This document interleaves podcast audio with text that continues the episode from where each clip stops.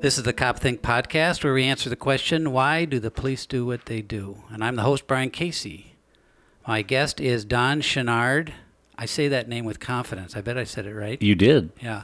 And uh, this is what I thought of it could be our topic, and it's kind of what I recruited you for, if that's okay if I say it that way. Is Browbeat. Oh, I like that. You you. Oh no, did I say that out loud? You did actually. The uh, is that um, I really wanted to talk to what, what we may refer to as a senior patrol officer. okay. You qualify for that, right? I guess that's what they tell me. Yeah, they tell you that. Um, speaking of that, when you, st- I'm curious, what what year did you start at St. Paul? Uh, I started in St. Paul in uh, 1995. Ninety-five. Were you a cop before or anywhere? I was. I worked uh, in uh, Eden Prairie for four years before that, and four years before that, I worked uh, out in McLeod County, a little town called Winsted. Yeah. And then uh, I actually started out up in northern Minnesota, up in Wadena County. Uh, worked up there in a little town called Menahga. That's where I got licensed after college. And were you? Uh, did you grow up there? Yeah, I grew up in Sebeka, which is about nine miles away. So is that Iron Range or no? No, no, it's uh, central Minnesota. It's about an hour north of Brainerd, Oh. north and west. So what year did you start your cop career? Uh, 1985. Nice. So I know you're the old guy at the police department, I guess, but I started my ambulance career in 1985. Okay. So we started the same time doing public safety work. Matter of fact, I bet we crossed paths while you were in Eden Prairie because I was a Hennepin medic. Yeah, probably I was there from uh, 91 to 95. Hmm. Yeah, so was I. So, um, when you started, uh, I forgot the name of the town up there. How many cops were up there? Menahga, there was three. Actually, the chief was a retired St. Paul officer. His name was Wally Alf. He had uh, worked in St. Paul his whole career, retired, and uh, went up there to be the chief of police. Well, back in 1985, when you started police work and when I started ambulance work, um, do you remember there were guys leaving after 30 year careers? And these were Vietnam vets. And, and, and would you remember some of the guys that were still around, maybe even at St. Paul when you made it down here, or at your other jobs that were kind of had been in the career a long time? Well, uh, again, Wally Off was my first chief. Uh, he actually uh, hired me. I got my license activated through them. Worked as a um, a three man department, and uh, I filled in there in the summer. Um, also worked for the uh, sheriff's department, uh, working in the parks in the summer because they had a lot of tourists up there in the summer. So uh, a lot of those guys, like I said, Wally did his whole career here in St. Paul, and then went up there. Um, yeah, a lot of the guys from the sheriff's department, they're all gone now. In fact, a lot of them have passed away. So, Sure. Did you love it being a brand new cop up there? yeah, I, I often get asked how much I made starting out my first police job. They, oh, they paid you. Yeah, they did. Okay. Three seventy five an hour. so and we had a, a gun, a pair of handcuffs, a flashlight, and that was it. No portable radios. There was no, there wasn't anything like that. You, there was a ten code for every restaurant or gas station in the county. Yeah. And if you, the dispatcher had a list of all of those with a phone number. So if you checked out somewhere, either at a gas station or a restaurant to eat, you checked out with a 10 code, and then you might be sitting there and the phone would ring, and the waitress would come over and say, Hey, it's the dispatcher. They got a call for you. And then you go get on the phone. They'd say, Hey, you got an accident out on the highway. And so, And did you probably, uh, like a lot of those rural Minnesota cops, you probably ate, you had dinner with uh, either a sheriff deputy or a state trooper or maybe a cop from another city or town or something? yeah, that's exactly right. It was usually the one deputy that might be on or the one trooper that was Yeah. on in that area. Yeah. You know, they would float around and have dinner with the small town guys. So I, I've only done police work in uh, St. Paul, but I think cops that get that experience, I think that's got to be super valuable. Huh. Small town cop stuff. it's weird when I talk to people, other officers now about you know what we didn't have a repeated radio system then. So if you stopped somebody in town in Menahga, you couldn't get out on the radio to the dispatcher to call in their name. So we would have to drive them to the south end of town up on the hill, and that really freaked people out. You know, especially at night. You, were, thought they were, "Uh, they were going to murder them? yeah, where are you taking me? I'm like, oh, I can't get on the radio. We got to go to the top of the hill. and so you'd put them in the back and drive up to the top of the hill and run their name and everything because you couldn't get out in town. It's just the way it was. I mean, they and then there was no nobody else around. You know, we worked a later shift in the small town, so the deputies w- were off the road at midnight, and the troopers were you know maybe off at one or two, so Yeah. there might be a call 20 miles out in the country, and the dispatcher would say, "Hey, can you go check that before I wake a deputy up?" Yeah. And you're like, sure, something to do. A little different, yeah. It was a little different style of policing. My brother uh, started out same time you did, and back then I think cop jobs were hard to come by uh, in the metro area or whatever. And uh, he started. He was in Benson, Minnesota, for years, and he Mhm. said at night it was like being a fire watcher. I mean, just look. There's it was so quiet, Right, right. amazingly quiet, and then going driving long distances to car wrecks Yeah. uh, and then being by yourself for long periods of time before. I mean, I bet you learned some, even the officer safety skills that. Uh, I Well, mean, you learn how to talk to people because you're the only one there. I mean, if the deputy was already off the road and they were asking you to take a domestic, you know, 20 miles out of town, you know, and they would have to call somebody out if it got bad, you just learned how to talk to people, you know, and I, I think we've lost some of that over the years, especially in the bigger cities where you maybe have to talk for a minute or two and you got plenty of help there. You, you didn't have that then. It might be an hour, 45 minutes into an hour before somebody got there to help you. Well, even not only that, but wanting to be, be really judicious about making a cop come to help you. Right. You know, we're here. We we just keep coming until we get more cops and you know what to do with sometimes. Right. Huh. That's cool. So that's a good experience that you had. I guess it's good, right? Right, And then yeah, you did suburban policing for a while, and then you end up at St. Paul. Yep. Yeah. I uh, it was a different focus there too. It wasn't a focus on arresting people on the small towns. It was more a focus of helping them work through their problems and Yeah. solving the problem. Because it wasn't like you had ten calls pending. You could spend an hour talking to somebody, and Well, and, and also too, I imagine um, you had to, you knew you were going to deal with them again. right. Uh, it was guaranteed you would deal with them again. So you That's had this interest in kind of like knowing that relationship, what you did or didn't do is going to Well- affect the next re- next deal. I mean, it happens with us here still, but it's not the right. And I and I grew up there, so I knew most of the people. Oh, you went to high school and Went to high school there. Oh. Grew up there, so yeah. So a lot of times, you, you know, I, I knew the people because I'd grown up there. You know, or And- ma- maybe dealing with their parents, the kids that I went to school with. Sure. So and them reminding of you of all the shenanigans you did. right, right. The, I get reminded of that plenty. Did you have any um, uh, siblings or any relatives that were cops? Uh, my dad was. He did 30 years in the military, uh, in the army, and then when he got out, he was a lieutenant uh, in Surfside Beach, Texas, the police department there. And he actually worked there until he was still working when he passed away of a heart attack. Oh, goodness. So, um, other than that, no other relatives that were in law enforcement. Okay. Um, so that explains a little bit what you're doing before St. Paul. And you said you got there in 95, or I can't remember. 95 in St. Paul, yes. okay. November 95. Now, one thing I know about you is that uh, you've been on the SWAT team longer than all but one cop, right? I believe so, yes. That's the, that's the rumor. Well, you, we, we could just say what we want, and then, uh, okay. Yes, uh, Bill Baudette Yeah. has me beat. yeah, and he's younger than me, so I won't, I won't beat him in time. okay. So he's How long is how long you been on the SWAT team? Uh, 21 years. Yeah, that's a long time. Yeah, I've been lucky. Yeah, So um, it's been a good run. yeah. Good so run. so um, SWAT year SWAT years really add up too because you watch how the job changes around that, how they utilize them may be different, uh, how you approach. I mean, I, I noticed that just even searching houses with guys on SWAT team guys, like wow, you're damn good at this. Uh, we practice Yeah. a little more than everybody else. So. All right, so you had you liked SWAT stuff, you still do. Yeah, yeah, it keeps me feeling young. Yeah, and those are the, that's the type of thing where I'm sure every call out, every exposure, every experience adds to this kind of library of knowledge for that stuff. Yeah, and it, it, I think the philosophy years ago was uh, if, if you got five to seven years on the team, you know, they rotate you out so somebody else could have a chance. And I think as that progressed, they realized that we needed people that had that much time or more experience because you know we're not that big of a city where there's so much to do that it's nice to have guys that have had more of a variety of calls that can that can help work through it. So, wh- what's your job? How do you describe your job now? Uh, just a patrol officer in the Eastern District, day shift. Yeah. So it's pretty, you know, standard, same as the other guys out taking calls. Yeah, but um, East, why you at East? Uh, I like it. I like the activity there. It's it's busy. Um, I've worked every district. Uh, when I first came on, I worked west.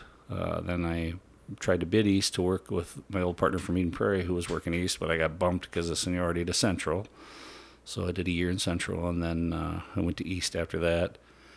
Uh, did a short uh, stint in the academy as liaison. Went to the motor unit after that for about six years, and then back to East, and that's where I've been ever since. So you, so even that short short stint in the uh, academy, that was what only months long, right? Right. Yeah, about a year by the time I, because I, got in there a little bit before to get things ready, then was there for the academy, and then after the academy, winding down and stuff. So I think it was nine months, maybe almost a year. And then the motors unit is uh, traffic work, or is Yeah, that, that was all traffic. How long did you do that for? I think six years. Oh, okay.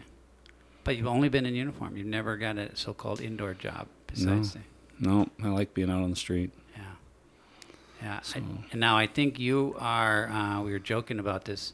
I don't know if you use this term, but you're you're kind of in that phase where you could say. Uh, you can go ahead and put that one back in pending. I'm EOT, which is which is a joke. Uh, I Right, right. But What does yeah, that mean to the listener? That means uh, uh, as of tomorrow, I'll have 33 years in PERA, and uh, I was 55 yesterday. So uh, I'm pretty much there where I could go at any at any minute. Yeah. When I decide enough is enough, I'll, Yeah. I'll go. Which what kind of mindset does that put you in? It's different. It, you, um, it's it's I don't know how to explain it. It's it's a new you know for I've done the same thing for 33 years. The thought of getting up and not doing that anymore. What am I going to do? You know, I mean, I have ideas that what I would like to do. You know, maybe try some other things, but I haven't done those things. I've just done this same thing for 33 years. So, What would you have done? Do you think if you didn't be a cop? well, I wanted to be a game warden, and that's what I went to school for. That's my degrees at natural resources. Yeah. But back in the mid 80s, uh, affirmative action was huge. And, uh, you know, I, just, I scored in the top 10, 15, three or four times I took that test and didn't get, didn't get a shot. So I needed a job. I had a degree in law enforcement. Took the first one I could get. Yeah. What did you, and uh, being an urban cop on the east side is very different than game warden work. Right. Um, I mean, do you, do you, I mean, I, I think of the guys that do the game warden, that looks, I don't, I, w- it wouldn't be a good fit for me, but Mhm. man, I can see why they love that work. Yeah, you're, and especially for somebody that grew up in northern Minnesota, hunting, fishing, Yeah. snowmobiling, whatever. Uh, we didn't really have ATVs back when I was a kid, but uh, just being outdoors, that was a perfect fit for me, or at least I thought at the time. That's why I wanted to do that. Well, how, how do you think you're going to do when you retire? I'm, I'm not pushing you out the door. Matter of fact, it's irritating, isn't it, when people, Oh, I get asked that question every day. All How long you got left? How long you got left? Right. What are you still doing here? yeah, do you have a good joke answer for them? Nah, when I pretty much say I'm one call away. know. Don't make me mad. yeah, no, one, one call going. No, I don't think I'm going to take that one. I'm, I'll be OT. So. Um, how do you think you're going to do in retirement? Um, I I think I'll do fine. I just, you know, I have uh, three boys that uh, keep me, you know, busy when they're home, and uh, uh, I've got lots of hobbies, and yeah, I, I don't see any issue with. Like I said, and everybody tells me it's an adjustment, so I'll figure it out. Yeah, a lot of people do great. Yeah, I'm, I'm not trying to implant the idea one way or the other. I Right. Know, you know, but uh, but it is a huge adjustment. You know. yeah, yeah. I, I, I know it's coming. I've been, you know, thinking about it for a while, and Yeah.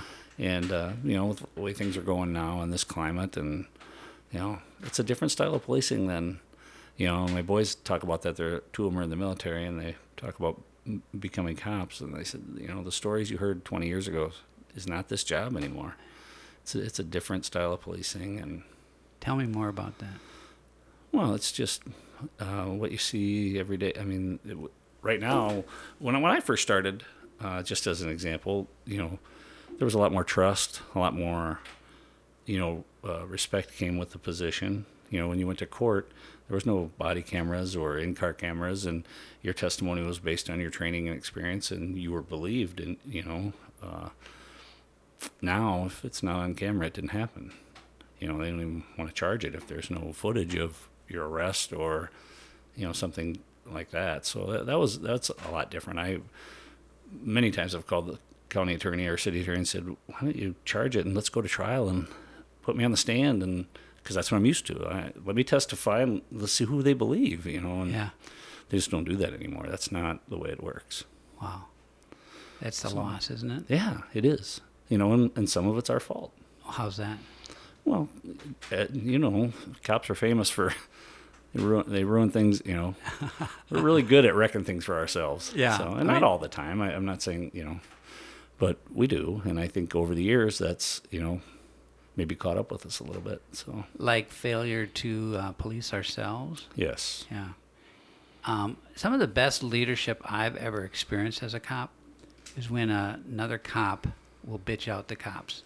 right, I remember one time, I can think of a couple times on the midnights, a cop coming in and saying, just so angry that he had been out on a stop and no one stopped by. Like, where were you guys? Why didn't you stop by? Why didn't you check on me? Other ones is, I remember another cop berating a bunch of cops for what he said was a cheap ticket. It was a bad ticket. He wrote a dumb ticket. And even in ambulance work, the senior guys used to do that.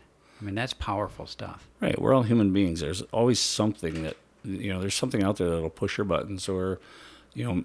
And I've had it happen to me where guys have had to check me or say, "Hey, I got this," you know. And I've done it to people because that's what you're supposed to do is take care of each other. And you can see it sometimes. You know, I, I- don't. I didn't see it when it was happening to me until somebody would say, "Hey, I got this. Let me talk to him." Then later, like you were getting a little fired up there, and I'm like, Yeah. "Yeah, that was pushing my buttons." Yeah. you know, and I and I've I've seen that with other officers, and step in and say, hey, that you know, we can do that better. Yeah. You know, Cop, I'm, uh, we talked about that last podcast about cops doing that, knowing you've reached your, you've got your button pushed, and it's not going to go good for you, and then they nudge you out of the way, and, and usually cops are grateful for it after the fact. But right? I had it happen to me a couple weeks ago. With you know, people are treating us. Some people are treating us differently on the street. I we still get thanked far more than we get yeah, yelled at out Yeah. here, and. uh I, the guy was pushing my buttons, and I had to call the boss to the scene. You better come out here sooner than later, because Right. I'm going to lose my mind on this guy. Yeah. you know, and uh, so it, it happens. You know, I'm just older now and realize when I'm when that's you know probably going to do something that shouldn't do, and sure, something you regret. yeah, I'm going to regret later. I was talking to a copper today, and he was just talking about the beating we're taking. But he said, you know, I ended up having to work the state fair last time and worked the front gate. And you had all these haters come by. Not all these haters, not, but just a constant flow of people, and maybe even more now. Thinking, I can't.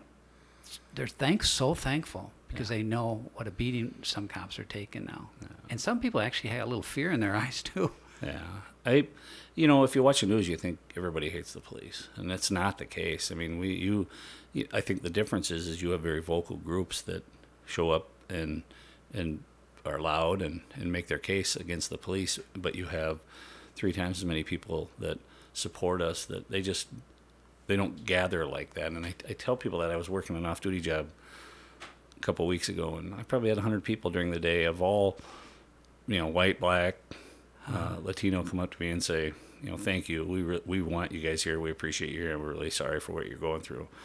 And I said, you know, I really appreciate that. I hear that a lot, but it would be nice if 10,000 of you would show up at the Capitol and say we support the police, because there's 2,000 people there last week that showed up that didn't support the police, and you know, the squeaky wheel gets the the oil, so to speak. I think you make a good point because I do think we've gotten to the point where people should pick sides. Yeah. And um, oh, you shouldn't. No, I, I do see people should pick sides, and it's it's not enough to say, well, I support the police. You're going to have to demonstrate it because we're taking a royal beating here, and they're changing. You know, in- a lot of ways, policing is, I think, being dismantled by idiots without a real plan for what they want to replace it with. Right. They just want to tear it down, which is really doesn't ta take much to deconstruct something. No. and- Try try build something as complex as a police department and maintain it. Right. And, and I think that that's like I said, they've always it's always been enough for them just to say thank you or do. I mean, you go to any team house and find tons of notes there and food there and and different things that people drop off. It just happened today at East Team. Lady walked in the parking lot with. I don't know, six or eight cases of Arnold Palmer, and and her kids all wrote letters, and they and they just you know, and she wrote a letter saying, you know, we we fear for you guys and we support you. It's like, well, that's really nice, and it is, but you need to stand up at the Capitol and you need to say, no, we support the police, and even the people in the inner city that are most affected by uh, crime and that they say thank you a lot and they want us there, Right. but they're not. Their voices aren't really heard Yeah. you know, and a small group isn't going to do it. We, we we need a big group to show up that they, that the news can't ignore. Um, I think they do. I think they need to know what, what's at risk here. Um, even our democracy is a lot more fragile than a lot of people realize. Um, and uh, it, it wasn't easily won in the first place. No, And uh, I think it's, it's, it's more fragile. That's interesting. so I, that's just my feeling on it. I, Sure. You know, I, I think that I think that there's you know a small group of people that uh, in every city that get that make the most noise, and we're not listening to the large group of people that support us. We're listening to the small group because they're making all the noise. So I, I, I think it's time that the the other group steps up and, Yeah. and shows some support. I think that would be huge. Do you have any um, buddies over in Minneapolis? I do, yes. How are those poor bastards doing? Uh, they're, you know, they're be pretty much firemen right now. You know, Yeah. they're and, and and and none of them that I've talked to support uh, that that officer and his his issue. I mean, but they've all had to deal with the outcome of that. Yeah. You know, and uh, yeah, it's it's it's a it's a different world over there for them. wow. And uh, I think a lot of them would say the same thing I said earlier. We're our own worst enemy. You know, we, we sometimes we get in the way of ourselves because we're so used to doing. You know, cops don't like change. It's the way we've been taught. This is the way we're going to do it. And sometimes I think, uh, you know, you got you got to change with the times. Yeah, I don't, I don't know anybody that likes change particularly. Yeah. Um, but um, so, do you think? I'm. Do you think policing is a thing that needs to change? Well, you're going to get me in trouble on this one. I, my uh, one of my favorite lines is is stop trying to fix the police and Yeah, fix the neighborhoods. Yeah. You know, because you've sent us to every single implicit bias class, every uh, class, you know, to make me aware of, of what my biases are or aren't and how to be a better communicator. And we're doing all of that, you know, and things aren't changing. I like to tell people I've been a cop a long time. I've been through a lot of chiefs, a lot of commanders, a lot of all good people, all good intentions, but they all have a different idea on what program's going to make that district better or make us more community oriented. And nothing's really changed in 33 years. We're there's still good guys and there's still bad guys, and you know I didn't really see any of those programs that were huge impacts on police community relations. Mm-hmm. Just haven't. That's my own personal opinion. Some would disagree with that, I would, I'm sure, but Well, I, I actually, I like that phrase. I've heard it before. Stop f- trying to fix the police. We've been through police reforms again before, Right. and and yes, all all industries need to be improved and make progress. But uh, man, I'm not so sure we're the primary problem. no. And if anyone needs to be reeducated, maybe it's maybe it's the public, and Yeah. they need to have some more curiosity to be able by, about what we do, rather than just automatically condemning it out of confusion or misunderstanding. Well, they always want us to be held accountable, which we should be, but where's the accountability on the other side? You know, Absolutely. A lot of people would still be around had they just complied and not escalated it. In fact, we're in the so-called accountability business in the sense that we are parental in society, and we're like, you can't do that, and you know, I think what somewhat happens is sometimes police uh, break rules themselves, hmm so that we look um, hypocritical and et cetera and all that. But We're not perfect. No, no human being is perfect. We're all imperfect, and uh, so there's guys that make mistakes, you know. And some people can learn from that. I've made plenty, and I've been fortunate that it hasn't cost me my career. right, None of them were that bad. that Well, you admit to. Yeah. yeah, like, yeah, statute of limitations and up on a couple, but no, I, I we all make mistakes, and if you learn from them and don't do it again, then you know you can you can do that, then you're fine. But See, that's that's um. So I think that's part of it is that why can't we talk in terms of mistakes? Why do we always talk in ter- terms of evil motivations for what happens wrong? I mean, they call they call medical mistakes.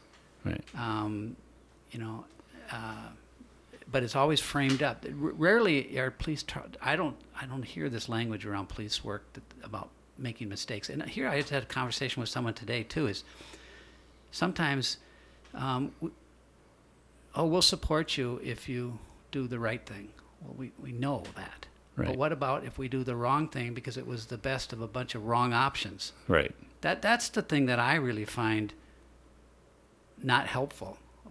Of yeah, you'll support us if we do the right thing. But Yeah. what if some of this it's it's a mess out there, right. and well, and we're sometimes not, the options aren't very good. and and it, we're not perfect. We make mistakes. We're human beings, and, and you can't have a policy or a mentality that you have to be perfect every time Well, and, because you can't be. And we make remarkably few mistakes. It's actually pretty dang remarkable. I think that's why they make the news so much because they don't have. I mean, look, Chicago rarely makes the news anymore with all their Yeah. murder rate because it happens so much. But you know, if it if it happened once a year where 30 people were killed over a weekend, then it would be huge news. But it barely is a blip in the news anymore.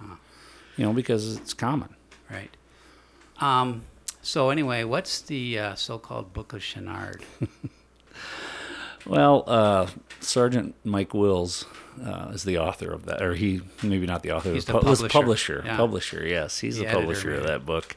He uh, came up with that when he was a patrol boss on these days, and uh, I think there's two volumes now, two thr- three wing volumes here at the East. These are things that actually exist. Oh yeah, they're there. They're three ring binders. They're on the counter for. He's got it back in the sergeant's office. It's the book of Chenard Volume One. I think is uh, how to make the job work for you, and and uh, there's a volume two. Um, I can't remember what the the title or the what that one is. There's two volumes. Yes, there's So the first one is um, the Book of Chenard. The subtitle is um, "How to Make the Job Work for You." that's correct. What does that mean? Um, I, I guess I always come up with uh, different anecdotes that over the years, and it's just kind of stuck that people think I'm always, you know, I'm scared. Oh, he's at SWAT training today. He's not on the street, you know. And then somebody said, "Well, I talked to a SWAT boss. There was no SWAT training," you know. so, and I don't. I just have let that kind of expand over the years because it was always funny. I, you know, but uh, so people think that you know, oh, I'm at the range today. Wait, there's no range. There's no shoot going on, you know, or something like that. You know, doing something other than working on the street. So that was that's where that all came from. Because he was a patrol boss, and I'd be like, "Hey, uh, can I work the range this day, this day, this day, and this day?" He's like, "Good lord, when are you gonna work the street?" Yeah. And you always got some scam. Then you got SWAT. Then you got, you know, DT, or then you got. So that's kind of how that all came about. Sure. What? So, um, what else is there in there? Because I think it's kind of an intriguing idea that wh- how do you make the job work for you? Meaning, how do you put in 33 years at a busy police department, and then you work today, right? You work. I did. patrol shift today. Yes. You hump calls. I mean, Yes. maybe maybe a lot of guys defer to you like we do at our agency. They uh, cancel you, or I'm not sure what. I what it's do. like I, I get canceled quite often. Yes. And what I mean by that for others would be that um, younger officers will say, cancel him. I'll be primary on that. You still maybe show up or assist or whatever. Oh yeah, I, I do, and I but a lot of officers will routinely cancel me on calls because they're junior and and they don't have. I mean, there's days it's hard to take a call sometimes because people are like, nah, cancel him, I'll take it. Or, Yeah, you know, right. which I appreciate, but I, I still try to take my share of calls. Sure you do. But you also, uh, you when you show up though, what's that? People, what do people? What's I mean, even when I was a patrol boss, I really loved having really senior officers out there because I knew that they would to, they would man, help manage the cops out there. I mean, it's a and that- powerful position. I find that happening a lot more. Uh, it- what I've noticed a lot more is people kind of gravitate towards me when I show up. Well, probably because of the gray hair or something. They're like, "You're the OG." I'm like, "What do you mean OG? You're the old guy." I'm like, "Thanks a lot," because a lot of these guys have worked these neighborhoods so long. They've Isn't isn't that original gangster? Yeah, it might be. they say old guy, but uh, Okay. so they're just. Uh, but they know I've been around for a long time, and I, you know, I always was. I was taught, you know, when I first started this job, treat people the way you would want to be treated if you dealt with the police, and you know, you'll have a lot less problems, and and learning to talk to learning to talk to people and things, and so um, over the years, you know, I haven't lived by that every minute of my career, Sure. but um, I try to to to live that mantra. So You know, I, I'm glad you said it that way because uh, treat people like you want to be treated. Uh, I don't know. I don't have that saintliness about me. You know, I mean, you try, you see Right. that, see value in it. Um, but some people are real knuckleheads and need to be uh, put in their place, maybe. right, and ways- that, but they but they start there. I don't. I don't. I don't start What do you up mean? high. You know, when I Yeah. go to a call or on a traffic stop, I start very professional, and very polite, and Yeah. the only way that's going to change is is is how they react to me. Yeah, So of course, that makes a lot of sense. and then and that's that's worked well for me. It maybe doesn't work for everybody, but it has worked well for me over the years. I don't. Well, let me ask you. I'm gonna. Uh, I do a little miniature commercial here. Okay. But before I do the commercial, I want you to just think about this. When was the, you don't have to answer it right away, but when was the last time you said, oh my God, I thought I saw everything? You know, you know, in, in in the re- last year or so, have you had a, new, a call or experience where you thought, wow, that's a, that's a new one? So, um, this is a commercial, and that is, um, let's see, if you enjoyed this podcast, you might be interested in my book. It's called Good Cop, Good Cop, a Get Healthy, Stay Healthy Guide for Law Enforcement. And I cover a lot of topics, some of which we talked about today. Uh, the book is in print or on audiobook, and you can purchase it at Amazon. Um, and you can also find out more information about uh, the podcast, the book, and other things I do at goodcopgoodcop.com. So, anyway, was that, did you think of anything? Um, yeah, uh, I would have to say the riots we just recently had probably the worst thing I've ever seen in my career. I've never, never. I mean, I see them on TV, but they haven't actually happened in the city where I work. I've, I've never seen anything like it. The RNC wasn't anything like that. The uh, stuff at the cat at the governor's mansion a few years back was nothing like what I saw that day on University Avenue. That was I was just amazed that that was happening in St. Paul. I th- I've always felt like we had a really good relationship with uh, people in this town. You know, other than the knuckleheads that you're never going to have a good relationship with, no matter what. But a majority of the people, you know, we a, you know, I never, we just didn't see those kind of problems. So that was, uh, that was a big deal. Yeah, does heartbreaking fit Oh, absolutely. to watch? Standing uh, on the street, watching them inside the business, lighting fires. Yeah. and not being able to go in and get them. Because that's what you're taught to do: is go arrest the arrest It the bad was- guy, you it know, stop was- the- Very. I was there too. I mean, I haven't do police work as long as you, but I've been either doing this or ambulance work. I'd never experienced anything like it. It actually changed my mind a little bit. yeah, I mean, there was a change that happened to me um, watching people actively loot, setting fires, uh, the vile things they said to us, oh uh, the rocks and bottles, watching cops get, get knocked down, dragged off the line. yeah. I, And, and, and then even the more mild things like standing on the line and have kids younger than my kids blowing cigarette smoke under my shield yeah, and and and I, I often worry about that in talking to younger officers. Um, to have to listen to that vile and have that happen to you day in and day out because it happens now. They're very emboldened. yes there's a not everybody that small group that always wants to be the problem and you uh, as a human being i think you can only take so much of that and you know somebody's going to snap and uh, I, I hope it doesn't happen but I, I just don't know how day in and day out and day in, you can take that being thrown at you without you just saying i don't know if you know enough is enough Yeah, I don't. I don't know either. I think it's possible. This is an interesting thought that it is more impactful for a guy like you or me um, than it is the young guys. The reason I say that is over the years I've had cops say to me, "Oh, Brian, you better check on those young cops. That that homicide was terrible, or this or that." And maybe a senior officer will ask me to do that. I'll go talk talk to the young cops, and they're like, "Oh yeah, that was kind of wild. Uh, it was actually kind of interesting, or I'd never seen that before, or oh yeah, you know, they don't really kind of have a shelf to put it on. It's just a novel experience." And then it occurs to me it's the older cop that asked me to check on him that's the most bothered because he's like, I don't want to see any more bad, ugly things. I'm so tired of Got the enough- in, enough in- incivility, the, that kind of stuff.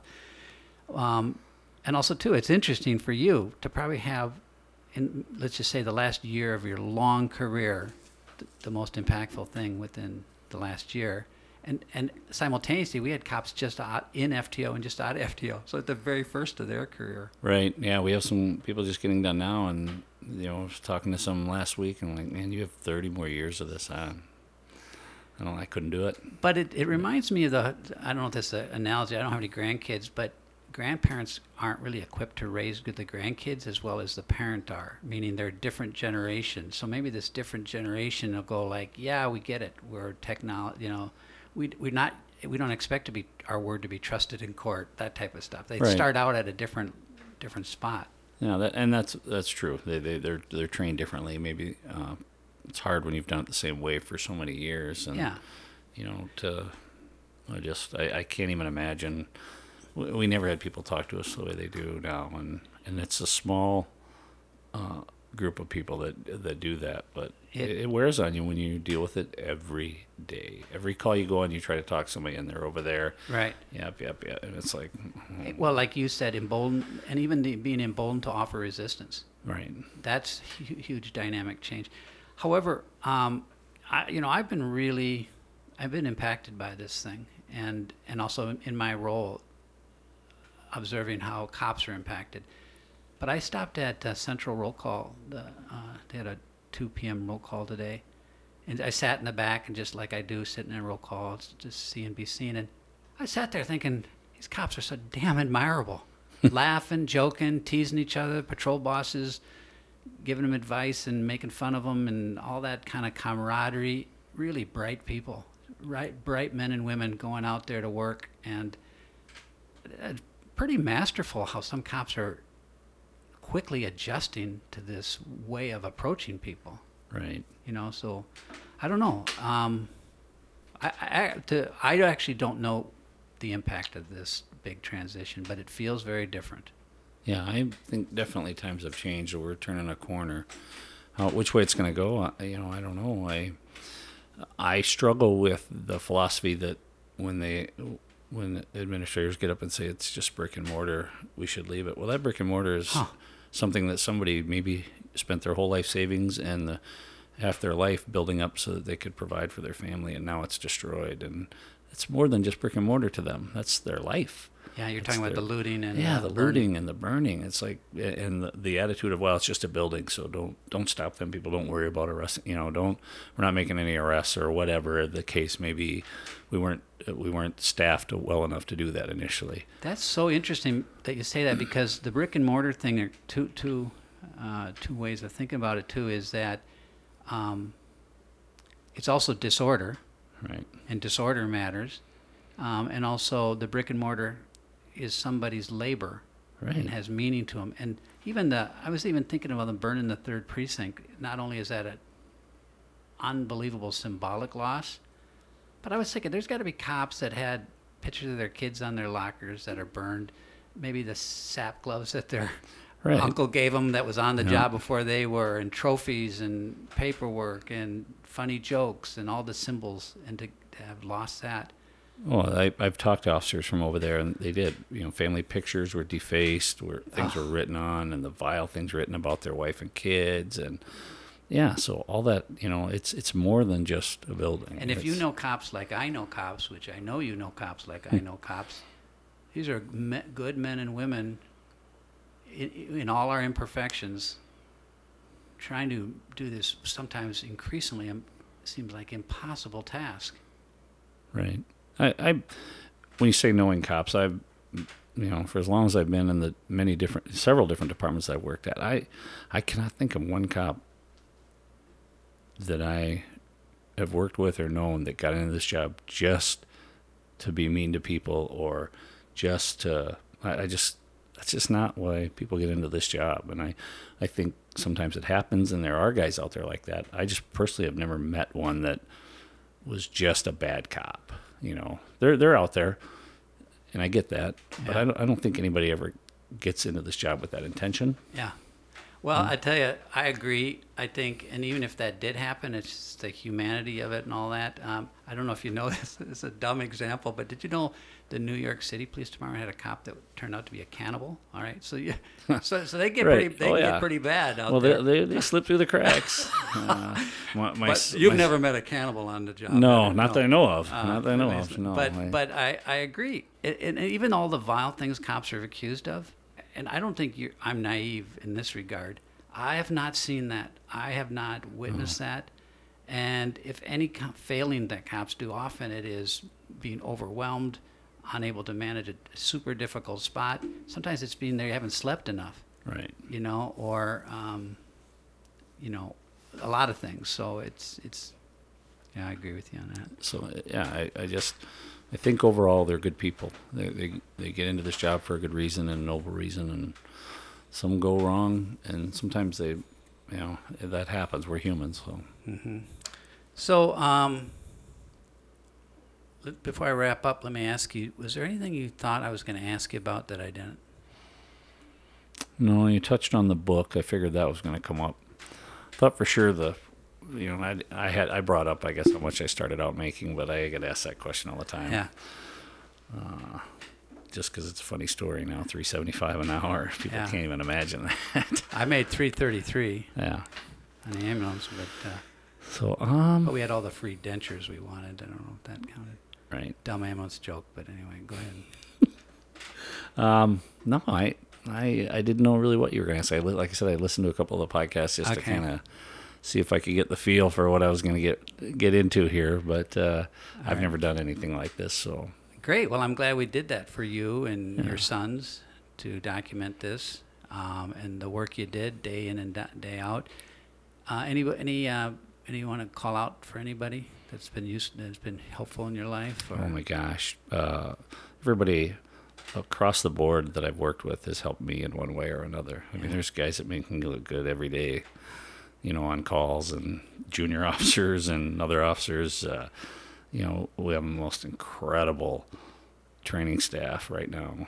You know, at the training unit, they both firearms and RRA guys. It's never been better. Yeah. And I and I was part of that group for a lot of years early on, and we weren't doing anything like these guys are doing. They're they're so far above what what we used to teach our cops, and um, I, I just think they're second to none. Good. You know, and they they always they make me look good. So, Sure. Well, um, that that's true. I hear that a lot. I, that's my observation as well. Yeah. We got a lot of good people. Yeah. Really good. Yeah. And we got a good city, uh, Yeah. but it's suffering, boy. Yeah. And I I know a lot of guys that you hear younger guys that you know I've worked other departments and uh, grass isn't always greener on the other side and uh, we have people in our administration you know chief assistant chief or I, I feel they're doing the, the best they can for this department. I really do and maybe do- everybody doesn't agree with that but that's my, my opinion. They're doing what they can for us and they're in a time where there isn't a lot of support above them. Hmm and uh, so Yeah, that's got to be a real lonely job. yeah yeah no thanks. Yeah, that's a tough one. All right. Well, thank you so much. I really appreciate you taking time to do this. Thank And, you. Um, just uh, thanks to, to the listeners for listening to this. And uh, like I say, get back to work. all right all right thank you